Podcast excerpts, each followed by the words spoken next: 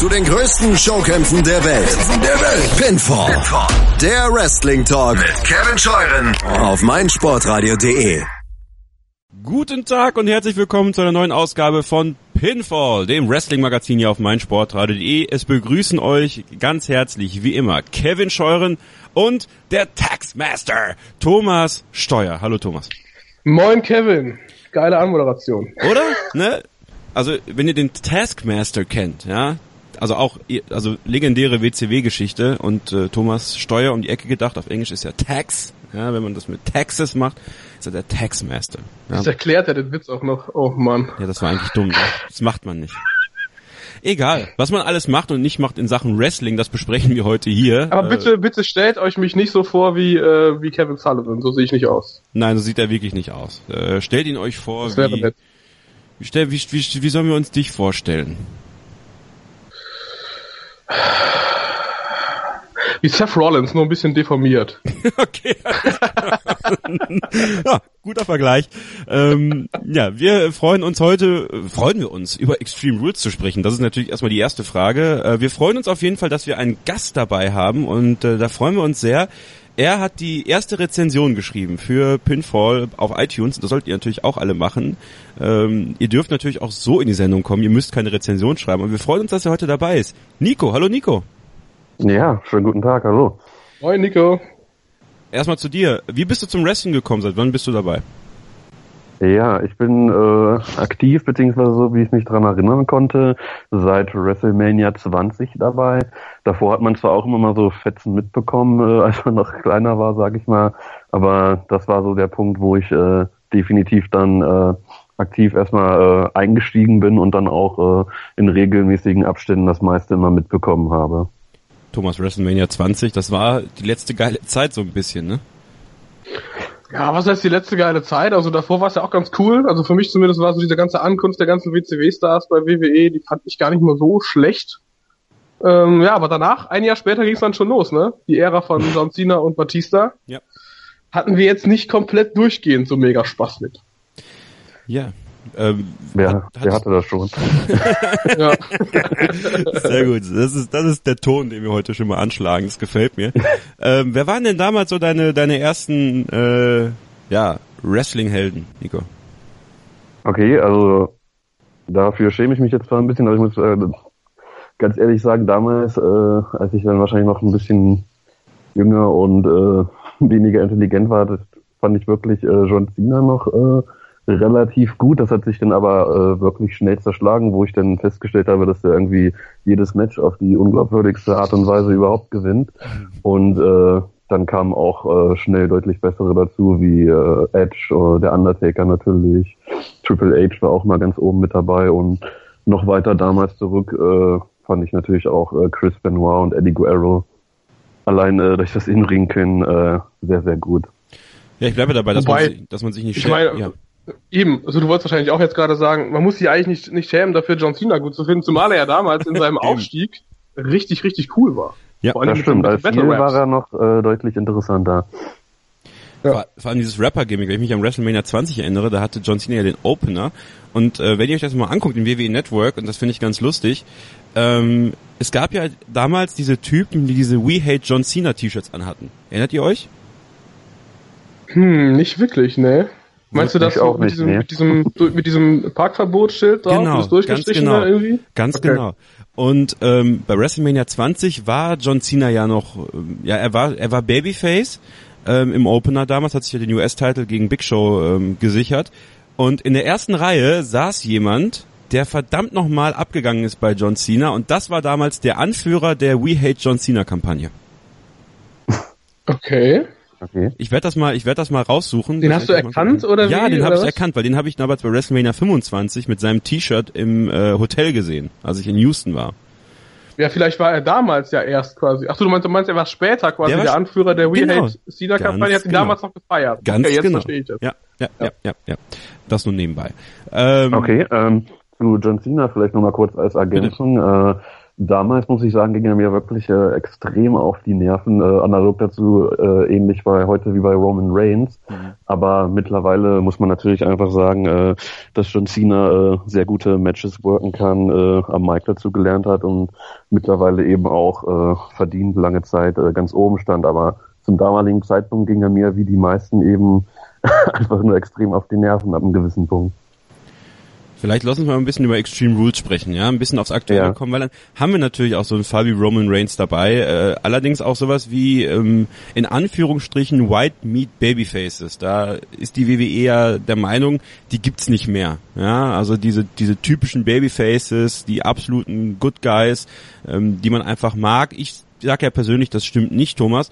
Äh, und bei Extreme Rules hat man es endgültig geschafft, ein Babyface komplett den, dem Erdboden gleich zu machen und das ist Bailey. Ja, also wir hatten ja schon spekuliert, eigentlich bei dem Aufbau hätte sie eigentlich gewinnen müssen. Ne, bei diesem super schlechten This is Your Life Segment letzte Woche, bei dem sie hinterher noch verdroschen wurde. Und jetzt hat man dieses komplett unspektakuläre Match, was glaube ich nicht mal zehn Minuten irgendwie ging, hat man ja auch fast als einen kompletten Squash aufgebaut. Nico. Was, was zur Hölle war der Sinn dafür? Die Frage gebe ich an dich weiter. Ja, also das Segment äh, im vorhergegangenen Raw war natürlich äh, extrem peinlich und zum Fremdschämen. Ähm, und wenn ich jetzt auch sehe, wie Bailey da in fünf Minuten weggesquasht wurde, eine Wrestlerin, die man zu einer absoluten äh, Gelddruckmaschine quasi machen könnte, wenn man sie richtig gebuckt hätte, dann ist das einfach nur noch traurig und grundsätzlich äh, stelle ich mir langsam die Frage, ob das immer noch die Women's Division und Revolution oder was auch immer ist oder ob wir wieder irgendwie anno dazu meist eine Divas Division haben, wo dann irgendwie fünf Minuten Toilettenpause nur noch gilt. Äh, also das fand ich insgesamt alles äh, sehr schrecklich, wie das abgelaufen ist. Ja, fehlt nicht mehr viel bis zu den Brown Panties Matches. Ja. oh, Alexa Bliss für dich in einem Brown Panties Match. Naja. Das war ähm, ja klar. Das war klar, ne? Ähm, nee, aber mal ganz davon ab. Glaubst du, Nico, dass die WWE, und das haben wir auch schon mal hier besprochen in der Sendung, warum tut sich die WWE so schwer, wirklich diese, diesen Superstar aufzubauen, obwohl ganz viele dieser Superstars ja quasi vor ihnen liegen. Sie konzentrieren sich aber auf Leute wie Roman Reigns. Das ist eine gute Frage. Man hört ja immer wieder, dass die WWE nicht will, dass irgendein Superstar äh, größer wird als sie selbst oder ähnliches, was ich aber aus mehreren Gründen eigentlich schwachsinnig finde. Äh, da man so, denke ich, äh, auch dafür sorgen würde, dass die Quoten endlich mal wieder nach oben gehen. Aber ja, es ist äh, schwer zu beantworten. Aber so wie sie es jetzt bucken, ist es äh, auf jeden Fall das allerunterirdischste Niveau und von der Women's Revolution oder ähnliches ist überhaupt nichts mehr zu sehen. Das ist jetzt einfach nur noch in den Shows und Pay-Per-Views irgendein nettes Gimmick, was da so irgendwie mitblabbert, aber viel mehr ist da nicht. Also momentan ist es äh, darauf bezogen äh, noch schrecklicher als auf die anderen Punkte und das will schon was heißen ist eigentlich wirklich so, Thomas, ne? Also, dass wir echt in so einer Situation sind, wo wir nicht so richtig wissen, auch wo stehen die einzelnen Charaktere, wo stehen gerade dann auch die Frauen. Bei SmackDown haben wir dasselbe, sprechen wir auch noch ganz kurz drüber nachher in der Sendung. Ähm, aber vielleicht nochmal. Es hat einfach keine Tiefe mehr. Es hat halt ja, inhaltlich genau. überhaupt gar keine Tiefe mehr. Du musst dir mal reinziehen. Da sind in diesem Five-Way-Match sind Seth Rollins und Roman Reigns irgendwie mit zusammen mit drin. Und da wird dann aber auch von Seiten der Kommentatoren nur halt kurz gesagt von wegen the former best friends musst ja mal reinziehen, was die eigentlich für eine History haben. Selbst bei dem, bei dem dünnen Content, den WWE rausgehauen hat, haben die eigentlich in den letzten drei, vier Jahren ja eine mega krasse History noch zusammen. Und selbst das wird kaum irgendwie mehr weiter erwähnt. Das sind einfach nur die former Best Friends. Also im Prinzip müsstest du bei diesen fünf Leuten, die müssen alle irgendwie miteinander verwoben sein und irgend, irgendeine Backstory miteinander haben. Und so hast du ja, so, so entsteht ja quasi die Spannung an sich schon, weißt du? Aber alles ist irgendwie so ein bisschen random und überhaupt nicht mehr ausgebaut und es wird einfach so reingeworfen. Weißt du? Und im Prinzip könntest du jetzt in diesem Match, du könntest da fünf fertige Main Eventer haben, mit denen du komplett drei, vier Jahre am Stück einfach komplett durchfäden äh, könntest. Wenn du es jetzt aber machst, ist jedes Match schon fast wieder langweilig, weil es irgendwie um nichts geht und weil es keinen Hintergrund hat und weil es random ist. Siehst du jetzt bei Raw. Da gab es dann Reigns gegen, gegen Bray Wyatt. Das war ein Match für mich komplett ohne Feuer irgendwie. Nico. Extreme Rules war ja eigentlich nur ein One-Man, One-Match, eine One-Match-Show, so gesehen. Es ging ja nur um dieses Fatal Five-Way-Match, so richtig. Ähm, mit welchem Gefühl bist du da rausgegangen? Hast du es ähnlich gesehen wie Thomas, auch in, in der ganzen Art und Weise, wie sie es präsentiert haben? Ja, also kann ich eigentlich nur zustimmen. Äh, was da momentan an Storylines, wenn man das überhaupt so nennen will, äh, geliefert wird, ist äh, alles andere als gut, geschweige denn kreativ und das ist auch momentan einfach das größte Problem. Ähm, wrestlerisch kann man der ganzen Sache ja gar nichts vorwerfen, ähm, wobei gerade innerhalb der Shows das auch mir persönlich wesentlich unwichtiger ist, als äh, wenn da mal endlich wieder vernünftige Storylines geführt worden wären. Ich meine, damals gab es äh, deutlich schlechteres Wrestling, aber es war trotzdem hundertmal interessanter, weil die Storylines stimmten und man da auch mitfiebern konnte, wenn da wer gekämpft hat und Heute wird da einfach äh, jedes Match random durcheinander gewürfelt, sofort rausgehauen. Äh, hier, die kannten sich mal, die kämpfen jetzt gegeneinander und so weiter. Und äh, ja, also das ist, denke ich, der komplett falsche Ansatz. Und wenn man sich die Quoten anschaut, dann sehen das wahrscheinlich nicht nur wir so.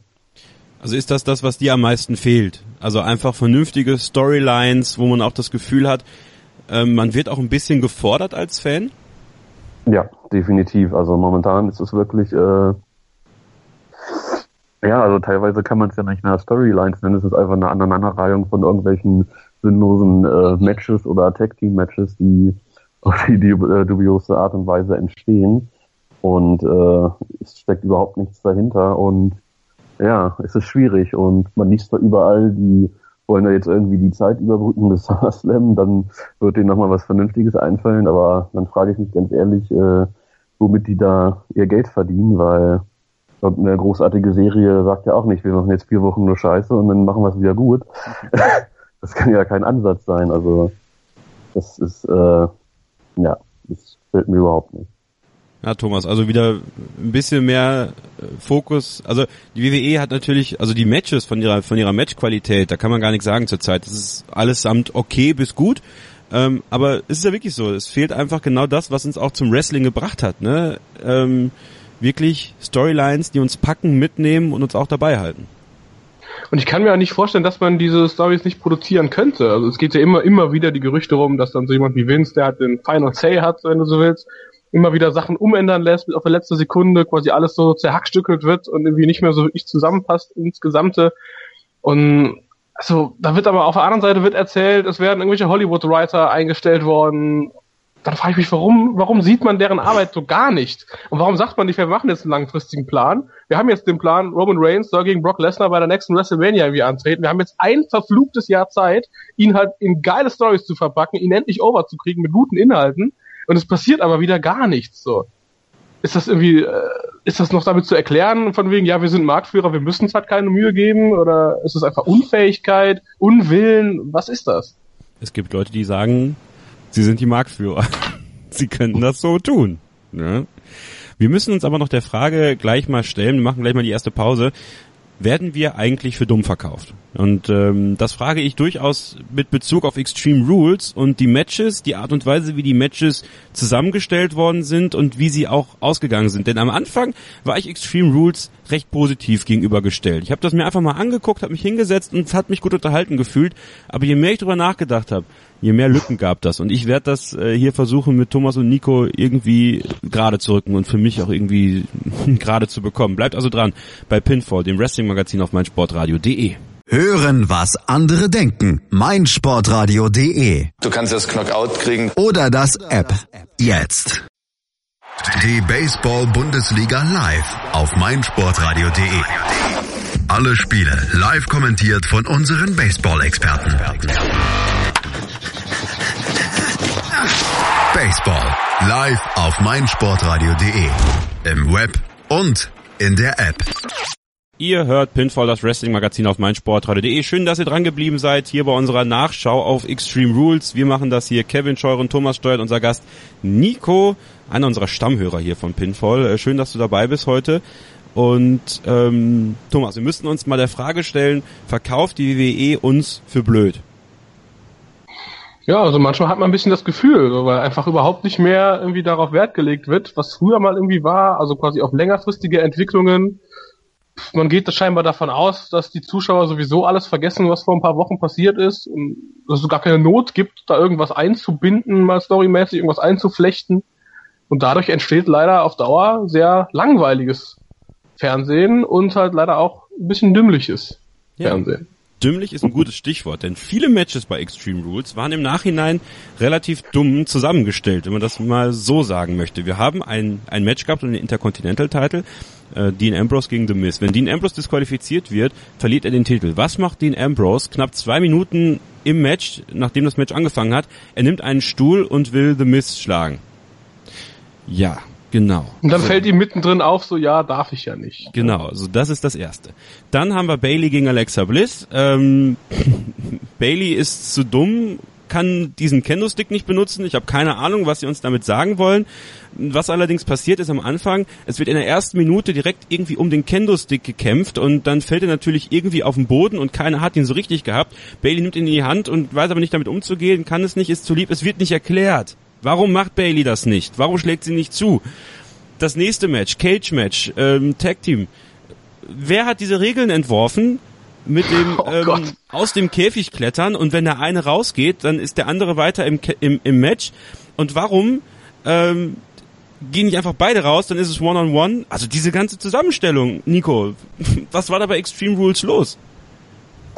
Ja, also zu dem äh, angefangenen Punkt, ob die WWE uns für dumm verkaufen will, kann man eigentlich nur ganz klar ja antworten. Also ich habe manchmal das Gefühl, die denken, äh, die Fans haben IQ von minus 5000 oder so, wenn ich mir da manche Dinge angucke. Steel Cage Matches grundsätzlich, äh, aber insbesondere wie das jetzt äh, da bei Extreme Rules abgelaufen ist, äh, das war mehr als nur unlogisch und äh, da gab es mehrmals die Möglichkeit, wo man sich dachte, die könnten jetzt einfach rausgehen oder einen Typen da zu zweit vermöbeln und dann ist die Sache vom Tisch, aber das machen sie natürlich nicht und dann äh, gegen Ende, äh, als Cesaro und so weiter da hochgeklettert ist und dann natürlich äh, in zwei Sekunden oben auf der Leiter, äh, oben auf dem Käfig war, aber dann fünf gebraucht hat, bis er unten ist, äh, weil er warten musste, bis die anderen auch so in der Range sind. Äh, das ist äh, einfach nur mehr als traurig und ja, was den Opener angeht, äh, da habe ich mich auch so ein bisschen gefragt. Wir haben den Pay-per-View Extreme Rules und äh, das Match besteht daraus, dass äh, einer nicht disqualifiziert werden darf. Da dachte ich mir auch so, ja, okay, warum nicht? Kann man machen, muss man aber nicht. Äh, und ja, zu dem Frauenmatch möchte ich zwar am liebsten äh, gar nichts mehr sagen, aber da kann man auch nur euch recht geben. Das war, ja, das hat vorne und hinten keinen Sinn gemacht und glaube wirklich, die WWE denkt, äh, all ihre Fans sind trommeldoof und vergessen eh, was vor zwei Wochen war oder keine Ahnung und. Aber vor allen Dingen, vor allen Dingen stellt die WWE ja quasi ihre eigenen Performer auch extrem dümmlich dar. So eine Szene von ganz am Anfang von, von Bailey gegen, gegen Alexa, als die beiden sich dann beide so diesen Candlestick da oben hing angeguckt haben und Alexa ihr dann so eine Geste gegeben hat, von wegen, hol ihn dir doch, hol ihn dir doch. Obwohl sie daneben stand und Bailey stürmt einfach los, nur um sich eine Backpfeife von Alexa einzuholen. Ja. richtig dämlich. Und ja. genau dasselbe, genau dasselbe im Cage-Match. Dann ist Jeff halt komplett draußen, irgendwie, äh, und Matt Hardy hindert dann Seamus daran, den Käfig zu verlassen, obwohl es ja für ihn einfacher wäre, ein One-on-One -on -One zu bestreiten und dann selber abzuhauen, sodass nur noch einer drin ist, bestreitet er lieber ein Handicap-Match gegen beide.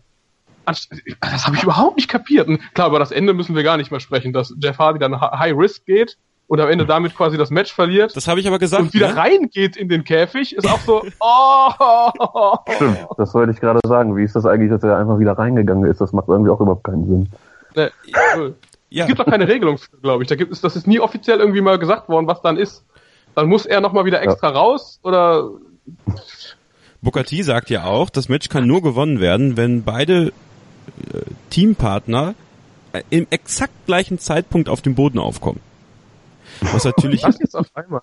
Und da hat was macht dann, was, was macht denn dann Jeff Hardy, wenn er draußen stehen würde und Matt will gerade durch die Tür kommen und Matt, Matt tritt, betritt dann den Boden. In dem Moment springt Jeff Hardy kurz hoch, um dann im selben Moment auf den Boden zu befinden. Was soll das? Also, das war echt so ein Ding und diese Tür, diese Tür regt mich ja auf. Also diese Tür im Cage-Match, ja, das ist ja wirklich äh, das Schlimmste. Ah. Und man ja. muss noch eine Frage stellen. Warum zählt in einem Submission-Match die Submission nur im Ring? Ja. Wenn ein Mensch aufgibt vor lauter Schmerzen. Weil sonst, weil sonst Austin Aries gewonnen hätte. Das ist doch klar. Nico, oder seit wann gelten in einem äh, Submission-Match äh, Pinfalls? Äh, das ist doch auch nicht immer so gewesen, oder? Stimmt, da wurde Pin, genau, es wurden Pins angezählt. Das war auch geil. Er hat doch oh. sogar per Pin gewonnen, oder nicht? Nee, nee, äh, nee, nee. Rings of Saturn. Nee. Okay, dann Ja. habe ich das falsch in Erinnerung. Aber ja, das fand ich trotzdem sinnlos, dass die äh, durchgezählt wurden. Er hat erst einen, einen Red Arrow gezeigt und dann direkt in die Rings of Saturn durch. Äh, ja, aber es ist so, auch, auch gerade was du schon gesagt hast, Nico. Extreme Rules und irgendwie alle Matches sind nur so halb extreme. Also es ist irgendwie so, so, so nix, nix halbes, nix ganzes. Dann frage ich mich halt immer, das hatten wir auch schon letztes Mal, warum diese ganzen Motto-Pay-Per-Views, wenn, wenn man es eh nicht macht. Ja, stimmt. Die Frage ist auch, sonst versuchen sie immer künstlich, äh, wenn irgendwie gerade Hell in a Cell ansteht, äh, künstlich äh, herbeizuzwingen, dass dann jedes Match auch äh, in der Form abgehalten wird. Und hier äh, haben wir jetzt direkt ein aufeinander Match, wo einer nicht disqualifiziert werden kann. Dann so ein extrem lächerliches Candlestick on the Pole Match. Hardys, die sich natürlich für kein Leather Match entschieden haben, sondern für ein Steel Cage Match, was auch sonst, dafür sind sie ja immer bekannt gewesen. Und äh, das äh, zieht sich halt durch den ganzen Pay-Per-View durch und das macht einfach überhaupt keinen Sinn. Also ja, der Pay-Per-View hätte auch sonst wie heißen können. Also es war auf jeden Fall maximal extrem langweilig, aber nicht äh, irgendwie extrem von den Regeln her oder was auch immer. Es, ja, was soll man dazu sagen? Thomas, du sagtest, Extreme Boredom of Fire. du sagtest gerade, die Babyfaces werden dümmlich dargestellt. Ich finde auch die Heels werden dumm dargestellt. The Miz ist da ein geiles Beispiel. Dean Ambrose ist gerade kurz davor, disqualifiziert zu werden. Ähm, und was macht The Miz? Er zeigt seinen, er zeigt seinen, seinen Skull-Crushing Finale. Will nicht, dass Dean Ambrose disqualifiziert wird. Und stellt sich ins Risiko, dass Dean Ambrose das irgendwie auskontert und plötzlich äh, den DDT zeigt und das Match ist vorbei. Da frage ich mich doch, Ja. ja, dann lass ihn doch disqualifiziert werden. Ja, wobei es ja auch relativ unsicher war, weil der Referee ja auch da ganz schön rumgefuckt hat und erstmal ewig lang um den halben Ring rumgerannt ist und rumgestikuliert und rumgewütet hat. Äh, du hast was gemacht, du hast dich gehauen, äh. Da hätte ich da, glaube ich, auch Nägel mit Kopfen, Köpfen gemacht und ihm von hinten einfach den Finisher gegeben und dann ist Ruhe. Das fand ich jetzt gar nicht so schlimm. Okay. Da Gut. fand ich eher so dieses Getue da, weil es war halt wieder mal auf 800 Meter irgendwie, war das wieder zu riechen, dass der jetzt von hinten angegriffen wird. Ja,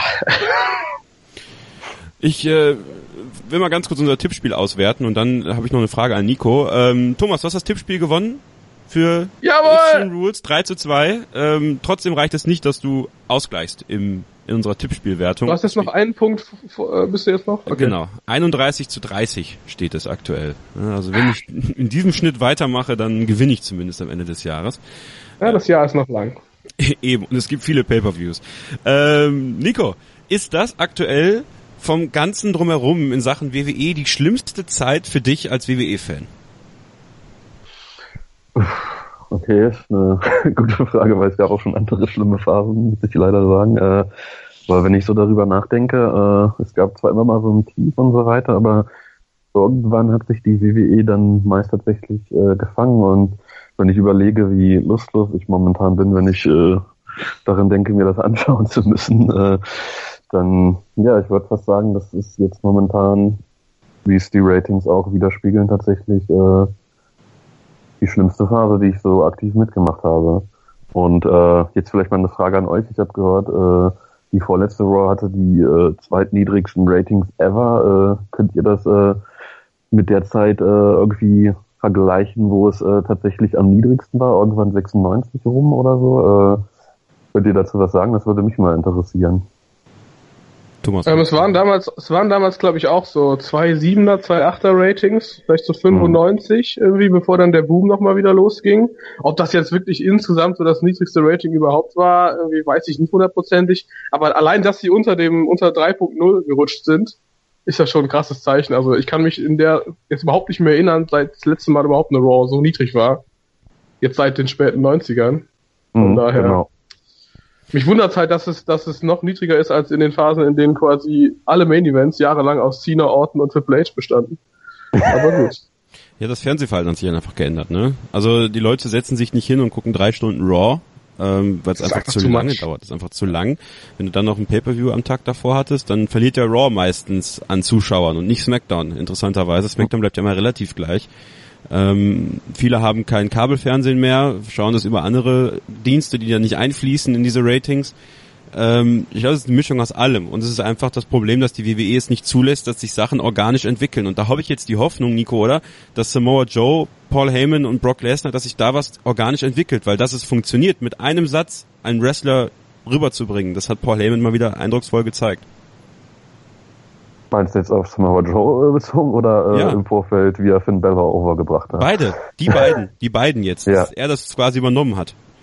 Definitiv, äh, das gibt tatsächlich noch ein bisschen Hoffnung. Äh, wurde jetzt auch äh, schon gut weitergeführt am Montag, aber schlussendlich ist äh, Samoa Joe natürlich auch nur der, der jetzt Brock Lesnar zum Fass vorgeworfen wird und äh, danach wird sich das dann auch wieder äh, alles äh, in Luft auflösen, mehr oder weniger. Dementsprechend, ja, das lange Ziel wird wahrscheinlich leider immer noch sein, dass man dann auf Gott so lang äh, Roman Reigns äh, aufbaut, damit der dann bei SummerSlam oder WrestleMania Brock Lesnar besiegen darf. Das wollen wir natürlich alle sehen, da freuen wir uns drauf. Äh, ah, sowas. Aber Kannst du ja warten. Das wird wahrscheinlich äh, dann auf kurz oder lang das Ziel sein. Und wie gesagt, man liest ja immer wieder, die haben jetzt aktuell keine Pläne das soll erst äh, kurz vor SummerSlam losgehen, was auch schon ein Armutszeugnis ist. Aber ja, keine Ahnung. Vielleicht wird sie dann demnächst tatsächlich mal wieder ein bisschen interessanter. Denn wir haben durch das Fatal Five Way Match Thomas Barrow eigentlich eine ganz gute Lage im Main Event äh, Bereich. Ne? Also wir haben jetzt diese fünf, die da drin waren. Wir haben Braun Strowman, der noch zurückkommt. Also was das angeht, ist es zumindest gut, aber alles, was da drunter ist, ist natürlich schwierig. Und sehen wir vielleicht noch Samoa Joe gegen Kurt Angle in der WWE? Es gab ja diesen Staredown, erinnerst du dich? Ich erinnere mich jetzt nicht mehr an Staredown, würde es aber auf jeden Fall definitiv gerne sehen, habe aber gleichzeitig auch jetzt gerade ein bisschen Angst vor der unmittelbaren Zukunft. Wir haben jetzt ja bei Raw schon gesehen, es gab Reigns gegen Bray Wyatt. Das will ich eigentlich nicht nochmal sehen. Bitte, bitte nicht nochmal. Ähm, du hattest ja, glaube ich, schon mal vorgeschlagen, dass man Finn Balor gegen The Miz stellen könnte. Mhm. In Zukunft jetzt fände ich super spannend.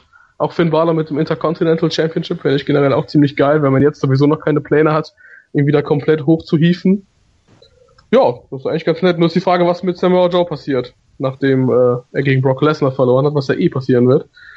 Ähm, Im Zuge dessen, dass ja jetzt scheinbar so eine kleine äh, Storyline eingeleitet wird, in der Kurt Angle auf lange Sicht wohl wieder abgesetzt wird als General Manager. Diese ganze Handy-Geschichte da.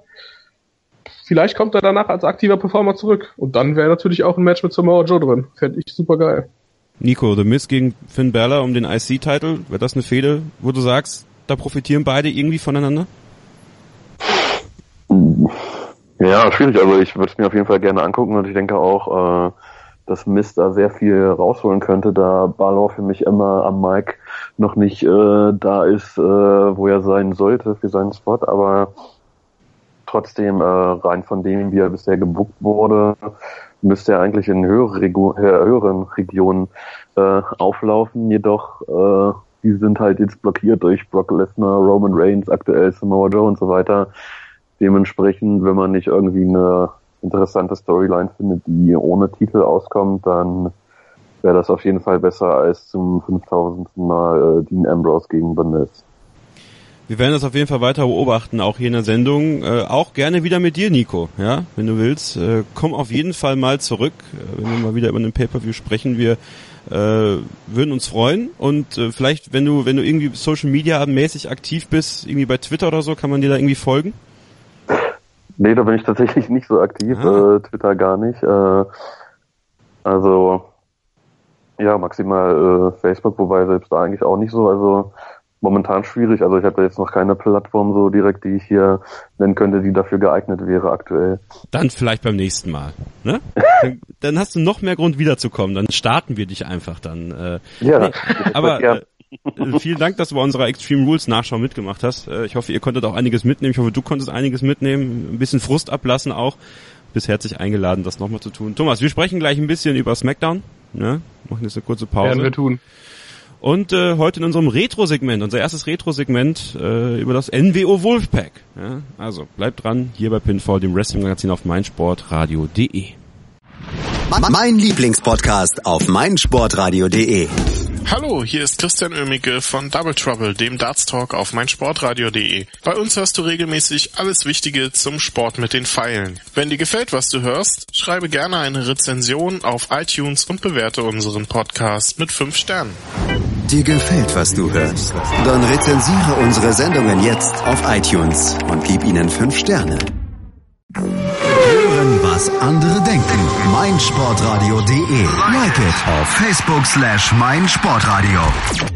Herzlich willkommen zurück bei Pinfall, dem Wrestling-Magazin auf meinsportradio.de. Kevin Scheuren und Thomas Steuer melden sich zurück. Ja, nach Extreme Rules, das ist vor Money in the Bank. Ja, und da werden die großen Koffer verteilt die Titelmatches versprechen und zwar für Männer und für Frauen und damit kommen wir zu SmackDown, denn da geht's natürlich auch munter weiter, Thomas. Ähm, erstmal nochmal danke an Nico an dieser Stelle. Es hat sehr viel Spaß gemacht und der wird auf jeden Fall mal wiederkommen. Ist auch mal ganz schön, eine andere Sichtweise auf die Dinge zu kriegen, ne? Auf jeden Fall und unser unser gegenseitiges Eierschaukeln hier mal ein bisschen aufzubrechen natürlich. Ja, Great Balls of Fire. Ne?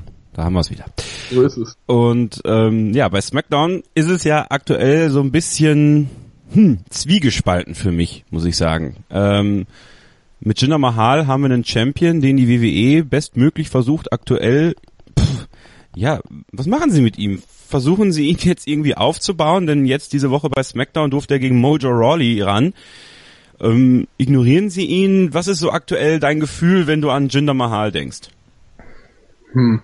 Jinder Mahal ist irgendwie bei mir so das Gefühl, dass man vielleicht doch nicht mehr so ganz auf ihn setzt und sich jetzt so ein bisschen denkt, hm, lass uns das mal in aller Gemütlichkeit aussitzen bis zum nächsten Titelmatch und ähm, ihn jetzt nicht allzu sehr den Menschen aussetzen.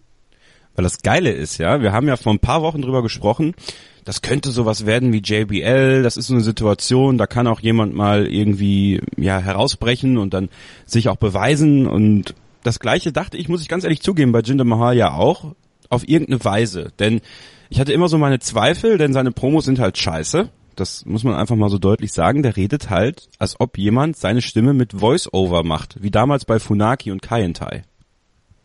Ja, so ist es. Das Ding ist natürlich, was hier auch wieder eklatant wird, ist, dass du natürlich ihn auch nicht vernünftig mit irgendeiner coolen Geschichte mal irgendwie äh, präsentieren kannst. Scheinbar können sie das nicht mehr bei WWE oder sie wollen es nicht mehr es, es gibt auch einfach, es gibt ja auch nichts über ihn jetzt mehr zu erzählen, seit er den Titel gewonnen hat. Scheinbar. Ja. Es gäbe bestimmt einiges. Man könnte sich sicherlich auch einiges ausdenken, was ihn spannend machen würde. Aber das passiert ja nicht. Man muss das wollen.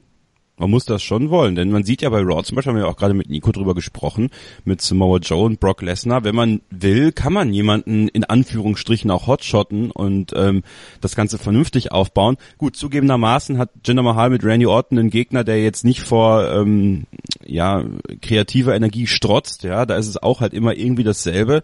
Aber dann frage ich mich wiederum, wenn sie den indischen Markt dann nicht stärken, wenn sie ähm, da ja nicht hingehen, wenn es das T-Shirt da am Anfang gar nicht gab von ihm, was ja auch irgendwie ziemlich peinlich ist. Warum haben sie dann nicht so einen wie Baron Corbin genommen in dieser Rolle, wenn sie schon jemanden irgendwie für dieses in Anführungsstrichen Frühlingsloch bucken wollen, dann noch so einen wie Baron Corbin, auf den sie ja eh große Stücke halten. Das wundert mich auch, weil der ist quasi ja auch noch nicht wirklich bereit dafür für diesen, für diesen Push an sich. Vielleicht haben sie aber auch schon gedacht, dass sie jetzt nicht so die mega geilen Pläne für Mahal irgendwie in der Hinterhand haben und es mit Corbin eben deswegen nicht hotshotten wollen, weil sie den vielleicht auch längerfristig im, im Main Event sehen und Mahal für sie quasi auch nur so ein bisschen eine Überbrückung des Sommerlochs irgendwie war. Kann ja sein. Ist nicht gesagt, aber wo du schon sagtest irgendwie mit Raw. Ich meine, mit einem Satz kannst du jemanden ordentlich overbringen. Aber wer könnte das machen bei Jinder Mahal? Wer könnte dieses Standing haben, was Paul Heyman ja quasi in der WWE hat, der aber nun mal bei Raw ist? Wer könnte das bei SmackDown machen? Es hat niemand das Standing von Paul Heyman. Das ist natürlich das erste Problem. Ähm, und bei SmackDown. Boah. Ist schwierig, ne? Also Randy Orton könnte ihm vielleicht den Rub geben. Ja. Nach dem Motto, I respect you, bla bla bla und so weiter und so fort, ne? Aber. Das passiert ja nicht. Also das ist ja. Passiert nicht und ich, vielleicht wäre es auch nicht so hundertprozentig glaubwürdig, wenn Randy Orton sowas machen würde. Nee, zumindest nicht, wenn er nicht irgendwie Teil seiner, seiner Legacy, wie damals Cody Rhodes und Ted DiBiase wären. Ähm, Eben. Von denen jetzt beide ja auch nicht so profitiert haben, aber Cody Rhodes zumindest noch ein bisschen. Cody Rhodes hat sich selber overgebracht spätestens jetzt im, bei den Indies. Ähm, Aber auch damals schon mit dem Dashing Cody Rhodes und was er da alles stimmt. am Start hatte. Also ja, er hatte schon einiges, was für ihn sprach. Es, äh, für Jinder Mahal spricht höchstens die, die Serie, dass in Heimatstädten nicht gewonnen wird. Ja, Money in the Bank findet ja in St. Louis, Missouri statt und das ist ja die Heimatstadt von Randy Orton. Hm, sie thematisieren das ja nicht so, aber Rich Swan war ja der Erste, der bei Extreme Rules seit langer Zeit mal wieder in seinem Heim, in seiner Heimatstadt gewonnen hat. Er kommt ja aus Baltimore. Ähm, aber die haben wahrscheinlich auch nur gewonnen, weil Sasha Banks dabei war. Von daher ist das vielleicht die Hoffnung für Jinder Mahal. Ähm, eine ganz andere. War nicht vor kurzem noch was? Hatte, äh, hatte Bailey nicht sogar in ihrer Heimatstadt gewonnen? Nee, den die hat Titel? verloren. Ah, Das war, das war der, das war Backlash, ne? Ja, genau. Ach ja, stimmt, okay. Ähm, nee, nicht Backlash, Payback. Payback. Ihr merkt, diese ganzen Ja, Pay-Per-Views, alles wir haben jetzt, eigentlich ja, eigentlich ja. Ja. es ist alles derselbe Einheitsbrei. Ähm, ich Das hab Backlash jetzt ein Smackdown Pay-Per-View ist. Für mich war das immer irgendwie Raw, aber gut, ist auch egal. so, stimmt, das kommt noch dazu. Man hätte ja auch bei diesen Sachen bleiben können. Ähm, eine ganz andere Sache, wo ich mir eigentlich hoffe, dass da auch ähnlich wie bei der Fatal Five-Way Geschichte bei, bei Raw, was wir auch besprochen haben, wo jeder in diesem Fatal Five-Way Match für sich eine richtig gute Leistung gezeigt hat und jetzt sehr, sehr viele Optionen da sind für verschiedene Fäden, die auch frisch sind. Ähm, so hoffe ich das ja auch bei dem Money in the Bank Match, ja.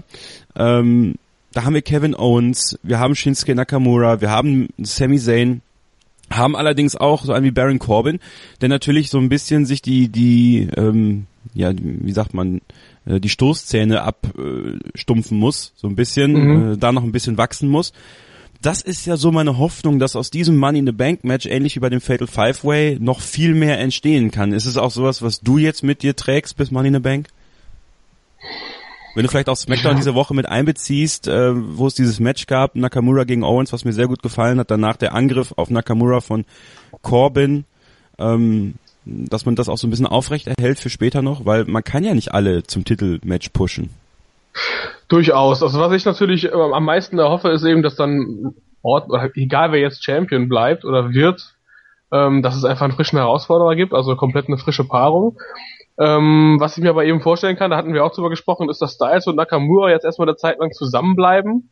Also da jetzt auch nicht so wild durchgemischt wird, also du auch davon ausgehen kannst, Styles und Nakamura werden beide immer noch weiterhin irgendwie mit Kevin Owens zu tun haben, was ja auch gut ist, ist auch eine gute Paarung.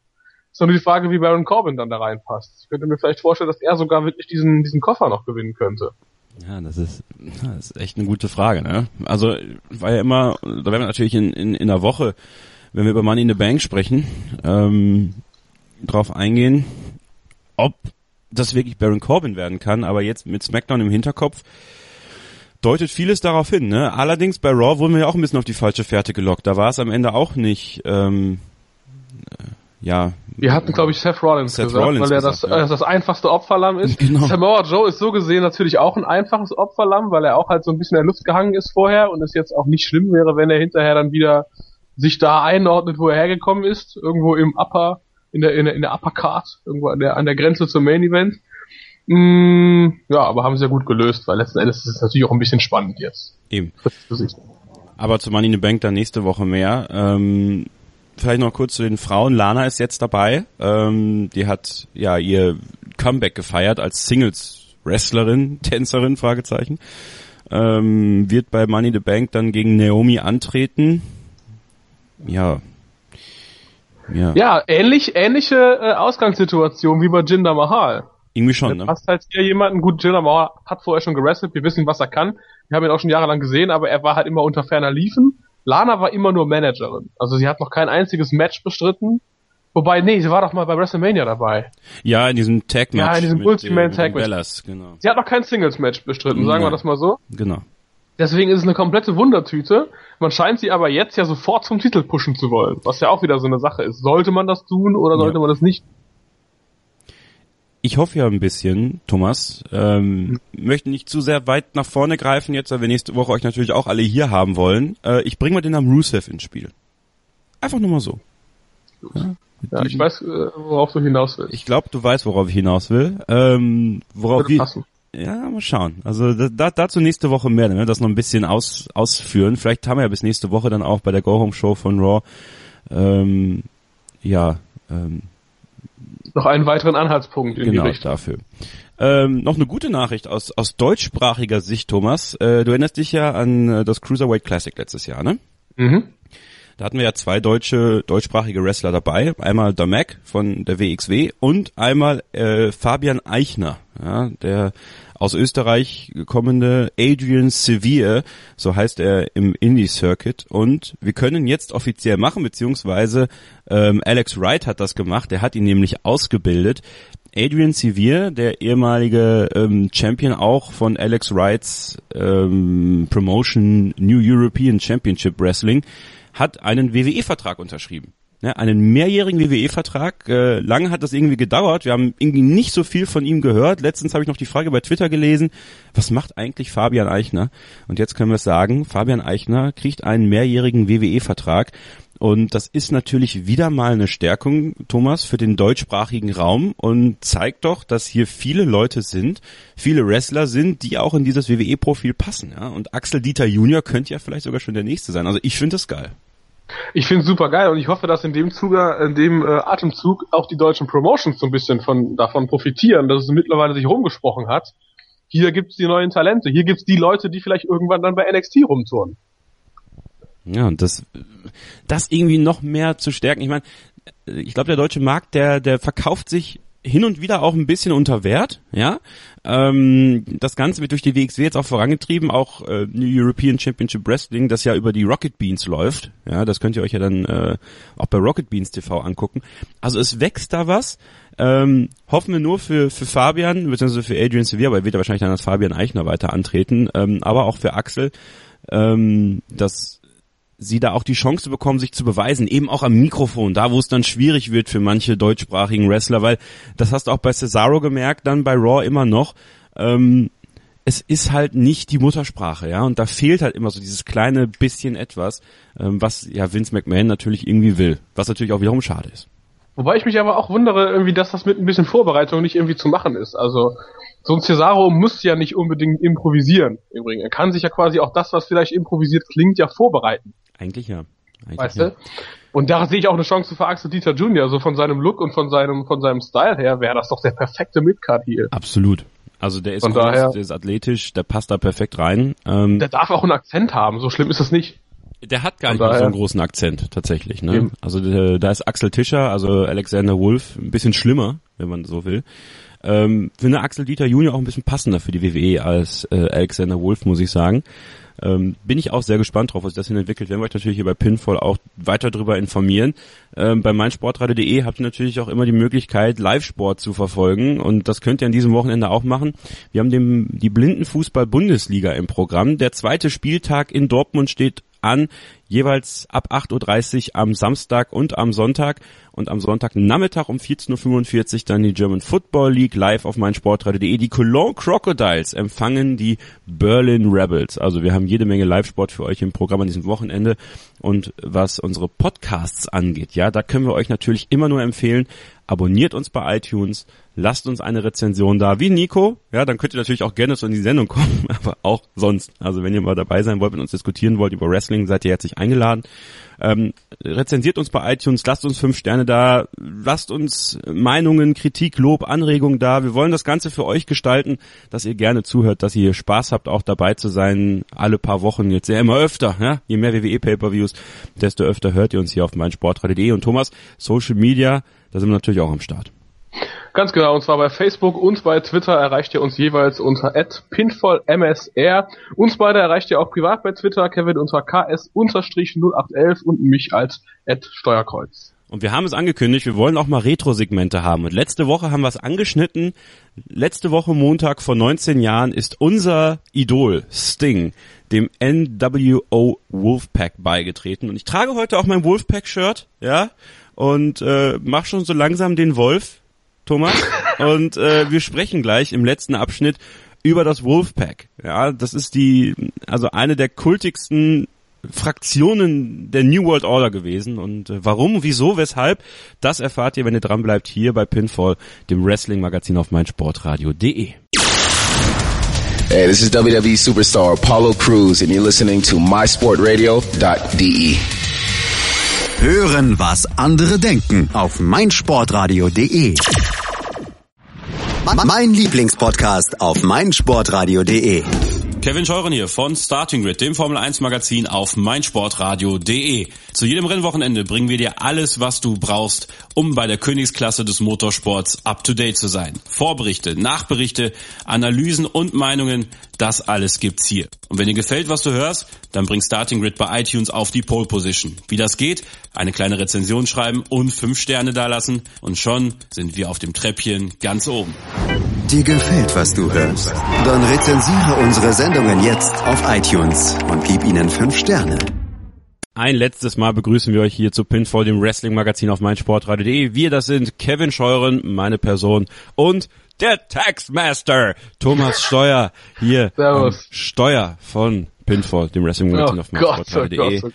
Okay, okay, ich höre auf. Wir sprechen über ein bisschen was aus der Geschichte, aus unserer Geschichte als Fans, Thomas. Wir sind groß geworden als WCW-Kids und ähm, damals im DSF 22 Uhr, Mike Ritter, Lenz Retzer, das war unsere Zeit, Nick Held ähm, und David Kemp. David Kemp nicht zu vergessen, David Kemp. Und David Kemp ist ein gutes Stichwort, denn David Kemp war ja auch Ehrenmitglied bei der New World Order. Und ähm, da haben wir schon das Stichwort für diese Woche, das NWO Wolfpack. Ja, die New World Order, die NWO, ähm, der Vorläufer zur D-Generation X bei der WWF. Ähm, Hulk Hogan, Scott Hall, Kevin Nash, die damals diesen großen Heel-Turn hatten bei Bash at the Beach 96, Randy Savage hintergangen sind und dann ja die größte Fraktion aller Zeiten im Professional Wrestling gegründet haben. Das Problem war, es war wirklich die größte Fraktion im Professional Wrestling, denn es waren irgendwann von dem 400-Mann-Roster, was die WCW hatte, waren 399 gefühlt Mitglied bei der NWO außer Sting. Ja, Sting war da irgendwie nie mit dabei. Ähm, und dann hat sich das irgendwann aufgesplittet. Im Jahr 1998 äh, hat sich Kevin Nash gedacht, du, Hollywood Hogan, ich habe keinen Bock mehr auf dich und ich gründe jetzt meine eigene Fraktion und das war das Wolfpack. Red and Black Attack. Und äh, ja, das Wolfpack, die Babyface-Fraktion eigentlich, äh, aber auch einfach verdammt cool, oder? Definitiv, auch wenn man das natürlich in, in, in, in ähm, Retrospektive ein bisschen fragwürdig ist, warum man Ja. die NWO-Story letzten Endes so aufgelöst hat. Nicht, dass sie einfach zerschlagen wird von dem ultimativen Good Guys Ding, sondern dass es ja einfach aufgeteilt wird in eine gute NWO und eine schlechte NWO. Da kannst du mal sehen, wie hart die WCW dachte, abhängig zu sein von dem Konstrukt der NWO. Ja, sie hat Aber sich cool, noch sehr ja. abhängig gemacht, ne? Definitiv, ja. Aber cool war es auf jeden Fall allemal und ähm, so ein bisschen hatte ich auf jeden Fall als Kind auch gehofft, dass das Ding mal irgendwann mit roter Gesichtsfarbe rauskommt. Das war nämlich mein absoluter Mega-Hero damals. Und ich kann mich noch ziemlich gut an dieses Segment erinnern, als er dann äh, beigetreten ist. Als sie ja beide Fraktionen hatten ja wochenlang ums Ding gebuhlt. Und es war dann wohl auch klar, dass er sich irgendwann entscheiden wird.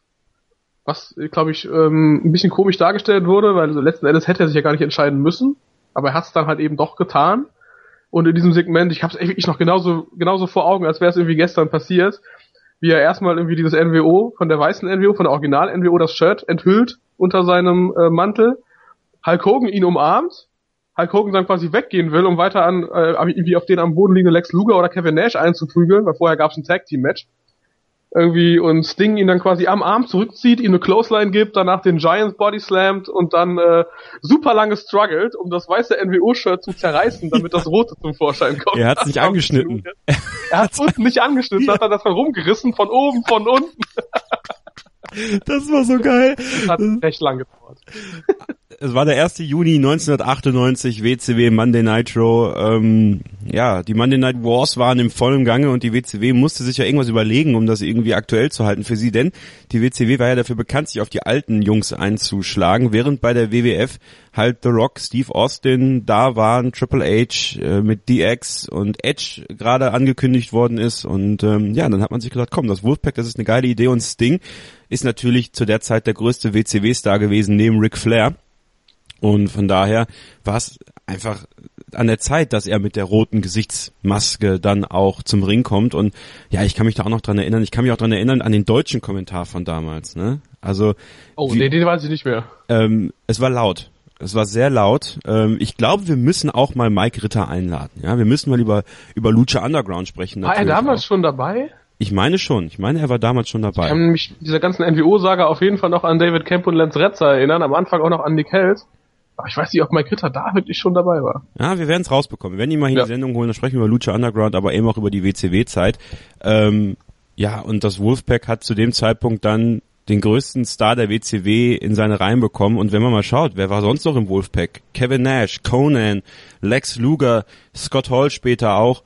Ähm, also Kurt Hennig eine Zeit lang. Kurt Hennig eine Zeit lang. Also da war die Creme de la Creme dabei ähm, und es war einfach der Macho Man.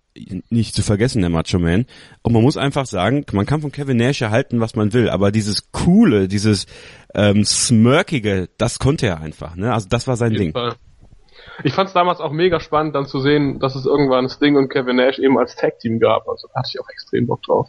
Die haben ja eine ganz gute Story darum gestrickt, weil Sting war ja, glaube ich, zu der Zeit, zu der er beigetreten ist, noch irgendwie irgendwann mal Tag Team Champion zusammen mit dem Giant, bevor der Giant dann zur weißen NWO geturnt ist und genau. Hinterher eben zur roten. Und dann gab es ja quasi, muss man sich auch heute mal vorstellen, bei Great American Bash, gab es einfach mal den Pay-Per-View Main Event, dass zwei Dudes, die gemeinsam Tag Team Champion waren, sich darum gekloppt haben, wer jetzt den anderen Gürtel mitnehmen darf.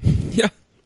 Ja. Das, das war ein gutes Match das war erstens war das ein gutes Match, ähm, zweitens war das eine geile Stipulation und es war, ich fand diese 98er Nitros noch ziemlich geil, auch wenn sie da auch schon und das ist übrigens die Parallele zu Raw heute. Da Nitro ja auch damals drei Stunden gedauert hat, hattest du halt auch diese Längen zwangsläufig, die du jetzt bei Raw auch hast. Aber du hattest halt immer noch das, und das haben wir auch schon öfter hier besprochen, in der WCW hatte halt jeder irgendwo seine Storyline. Chris Jericho hatte seine ja. Storyline mit Dean Malenko, äh, Chris Benoit hatte seine Storyline mit dem Ravens Flock, Raven hatte seine Storyline mit dem Ravens Flock, wo er jetzt gerade zu dem Zeitpunkt ähm, ja alle rausgeschmissen hat, damit Saturn äh, den Ravens Flock nicht verlässt. Äh, damals noch mit Kidman und Horace Hogan und äh, Sick Boy, äh, alle. Und Reese und Reese, dann haben wir Disco Inferno, dann haben wir Alex Wright damals gehabt. Also eine geile Zeit im Professional Wrestling, ähm, die auch einfach Spaß gemacht hat, als junger Piefke sich das anzugucken. So bin ich überhaupt zum Wrestling gekommen. Irgendwann abends, samstags abends habe ich herumgesippt, dass meine Eltern gerade weg waren. Dann kam die 090 Werbung, da bin ich natürlich dran geblieben. Und dann kam WCW Monday Nitro, ja, und da war ich dann hooked und äh, seitdem, ich glaube, das war wirklich so, als 97, 98, äh, na eher 98. Ich glaube, das mit Sting habe ich halt noch so im Kopf. So um diese Zeit muss es dann losgegangen sein bei mir. Da war ich sieben äh, und das hat mich nicht losgelassen. Und ähm, ja, ich war natürlich todtraurig, als die WCW dann damals bankrott gegangen ist. Wenn man das jetzt alles mit den Hintergründen natürlich kennt, dann kann man eigentlich nur sagen, selbst schuld. Aber ähm, wie gesagt, das Wolfpack und damals auch, und du hast ja erzählt, du hast dir deine T-Shirts ausgeschnitten damals, ne? Und, und ganz ähm, genau, ja. Das so, so, so gemacht. Und das war bei mir auch so. Ich habe damals ein weißes T-Shirt gehabt und dann habe ich beim Kinderschminken, ähm, erinnere ich mich noch dran, ähm, habe ich mich, habe ich mir die rote Maske anschminken lassen von Sting. Und dann habe ich extra ein weißes T-Shirt mitgenommen, weil ich hatte kein schwarzes da, kein schwarzes ohne Druck. Und dann habe ich mir so auf Rot äh, von der von der Schminktante habe ich mir dieses NWO-Logo auf dem auf das T-Shirt machen lassen. Und, äh, das ja, sah bestimmt auch ganz geil aus. Ja, das war einer meiner besten. Ich war, bin jetzt der, der Kostümtyp. Ja, ich war das eigentlich nie so richtig, aber das war ein geiles Kostüm und ich find's immer noch schade, dass bei irgendeinem Umzug dann später diese Fotos weggekommen sind, weil es gab mal ein Foto davon. Ähm, ja, aber so ist das halt, ne? Und das stellen wir nach demnächst bei einer der nächsten Folgen. Das stellen ja. wir nach, dass wir dich schminken und dann kriegst du irgendein T-Shirt, wo mit Fingerfarben NWO drauf gemalt Ich meine, das, das Geile ist, wir beide haben ja das Wolfpack-Shirt, ja. Das kann man sich so ja im WWE-Shop kaufen. Und von daher, äh, vielleicht müssen wir mal, müssen wir mal so ein Wolfpack-Foto machen. Wir zwei. Ne? Das laden wir dann hoch auf unsere Facebook-Seite. Was hältst du davon? Mm, da reden wir noch mal drüber. Ich meine, ich bin, ich bin der Boss. Von daher machst du es einfach. Ne? Ganz auf jeden Fall bist du der Boss. Der legit Boss. Mhm. nee, aber nochmal kurz zum Wolfpack zurück. Ähm, was dann irgendwann so ein bisschen, ähm, ja, wie soll man das nennen? Bescheuert wurde, dann hat sich ja das Wolfpack nochmal aufgesplittet, dann gab es ja die Latino World Order und dann wurde es langsam irgendwann unübersichtlich. Auch da gab es ja dann irgendwie kein richtiges Ende. Das Wolfpack gab es ja quasi bis zum Schluss. Ja, es ist halt irgendwie so ein bisschen gemerged. Sting war irgendwann verletzt nach dieser Bret Hart Fehde. Ähm, ich glaube Lex Luger war irgendwie, der Lex Luger war noch dabei. Der Macho Man war auch längst weg. Aus welchem Grund weiß ich auch mittlerweile nicht mehr. Und irgendwie, dann gab's halt irgendwann den mysteriösen Fingerpoke of Doom. Und dann hat man ja quasi alles irgendwie unter dem Banner der, der rot-schwarz oder rot-weiß-schwarzen NWO ja, damals dann da irgendwie zusammengemischt. Und da hat man auch ein ganz komisches Logo gehabt, was irgendwie, ja, was irgendwie rot-weiß-schwarz war. Ja. Und es gab einfach überhaupt keine Übersicht mehr, es gab überhaupt keinen Sinn mehr und es hätte auch überhaupt nicht mehr bedürft, dass Hulk Hogan dann nochmal wieder Champion wird und Anführer der NWO. Also damit war es dann auf jeden Fall im Arsch. Anfang 99 war es durch. Und dann kam ja später noch die NWO 2000 mit äh, Jeff Jarrett. Da war es wieder ganz cool. Dieses silberne Logo, das war wieder ganz cool. Ähm, Ja, aber letzten Endes Jeff Jarrett. Also Bret Hart und Jeff Jarrett in der NWO war schon irgendwie weird. Bret Hart war natürlich vorher schon dabei, hätte man irgendwie so drehen können. Aber Jeff Jarrett ist halt leider einfach in jeder Rolle, die es gibt, scheiße. Es ist leider so. Scheiße, aber Aber seine Mucke war geil. ja, sein damals, die weiß ich gar nicht mehr, nur noch Rock seine, Rip-Off. Ja seine, die, als er noch, als er noch aussah wie Tommy Gottschalk, da war seine Mucke glaube ich ganz Die witzig. war auch aber, geil. Diese Country-Mucke. Ja, eben. Der, der Unterton zu Rap is Crap von äh, Genau. West Texas Rednecks, Kurt Hennig und Ja. so. Ähm, ja, was Also. ist eure Meinung zum NWO Wolfpack? Ja, es ist eine unserer Kultfraktionen im Professional Wrestling. Wir werden natürlich noch ein paar andere Kultfraktionen in nächster Zeit ein bisschen besprechen. Die müssen wir aber über die Four Horsemen sprechen. Ja, das ist zum Beispiel auch äh, eine legendäre Fraktion im Wrestling, äh, die Generation X. Also über welche Fraktion sollen wir sprechen? Könnt ihr uns natürlich auch sagen. Äh, wollt ihr mal mit uns über eine dieser Stables sprechen? Dann meldet euch über unsere Facebook-Seite, über unsere Twitter-Seite, Hashtag PinfallMSR und äh, dann äh, leiten das alles mal in die Wege, Thomas, oder?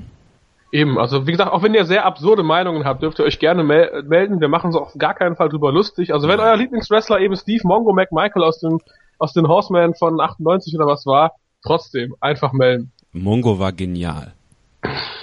Geht so, Mon ne? Mongo, wenn, wenn guckst du heute noch mal an, dann weißt du, wie genial Mongo war.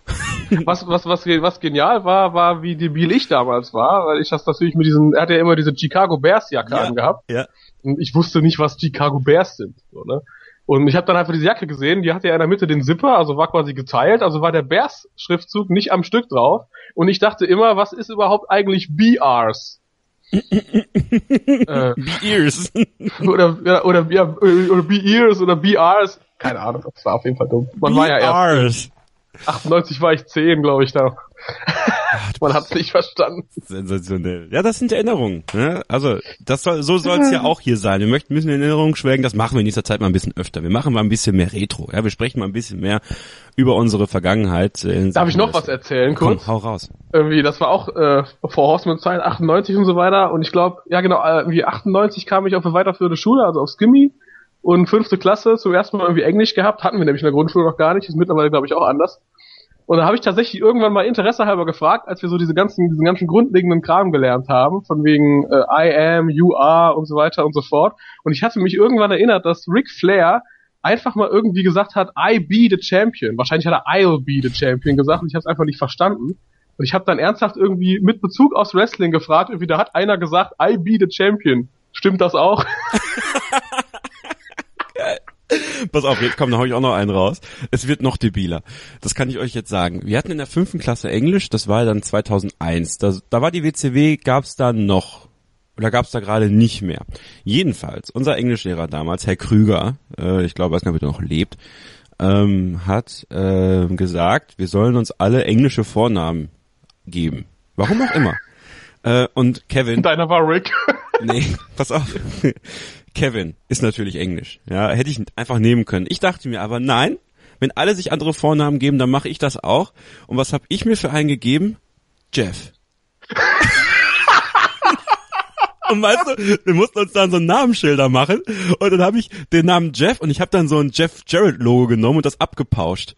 Gott, du warst ein richtiger Fan von dem. Ey, so krass, so krass, ey, mit dem NWO-Logo und allem. Ich hab's voll gemacht. Also, ja, Jeff Scheure. ja, mein Gott, also das war die Zeit. Und äh, noch eine andere Anekdote, das war allerdings schon in der 11. Klasse oder 12. Klasse, keine Ahnung. Ich war in Mathe nicht so ein Ass und unser Mathelehrer auch nicht damals. Und dann habe ich mal eine 4 plus in der Mathearbeit gehabt und hat er mir die wieder gegeben, habe ich dem Knaller ins Gesicht gewut. Irgendwie so gefreut hab.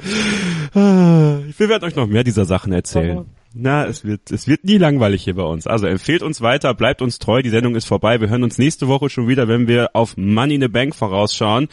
Ähm, ja, nochmal vielen Dank an Nico, dass er heute dabei war. Wenn ihr dabei sein wollt, meldet euch über Facebook, Twitter und Co. Mein Name ist Kevin Scheuer und ich bin raus. Das letzte Wort hat wie immer Thomas Steuer. Ja, meldet euch, genießt die Shows und wenn ihr coole äh, Anekdoten wie unsere habt, aus eurer Kindheit, als ihr noch vielleicht ein bisschen depperter wart als heute, dann erzählt die uns oder erzählt die uns vor allen Dingen gerne auch hier live in der Sendung. Meldet euch, habt Spaß. Bis in, ne, bis nächste Woche schon. Ciao. Sendung verpasst? Kein Problem. Alle Sendungen gibt es auch als Podcast auf meinsportradio.de. Schatz, ich bin neu verliebt. Was? Drüben. Das ist er. Aber das ist ein Auto. Ja, eben. Mit ihm habe ich alles richtig gemacht. Wunschauto einfach kaufen, verkaufen oder leasen. Bei Autoscout24. Alles richtig gemacht.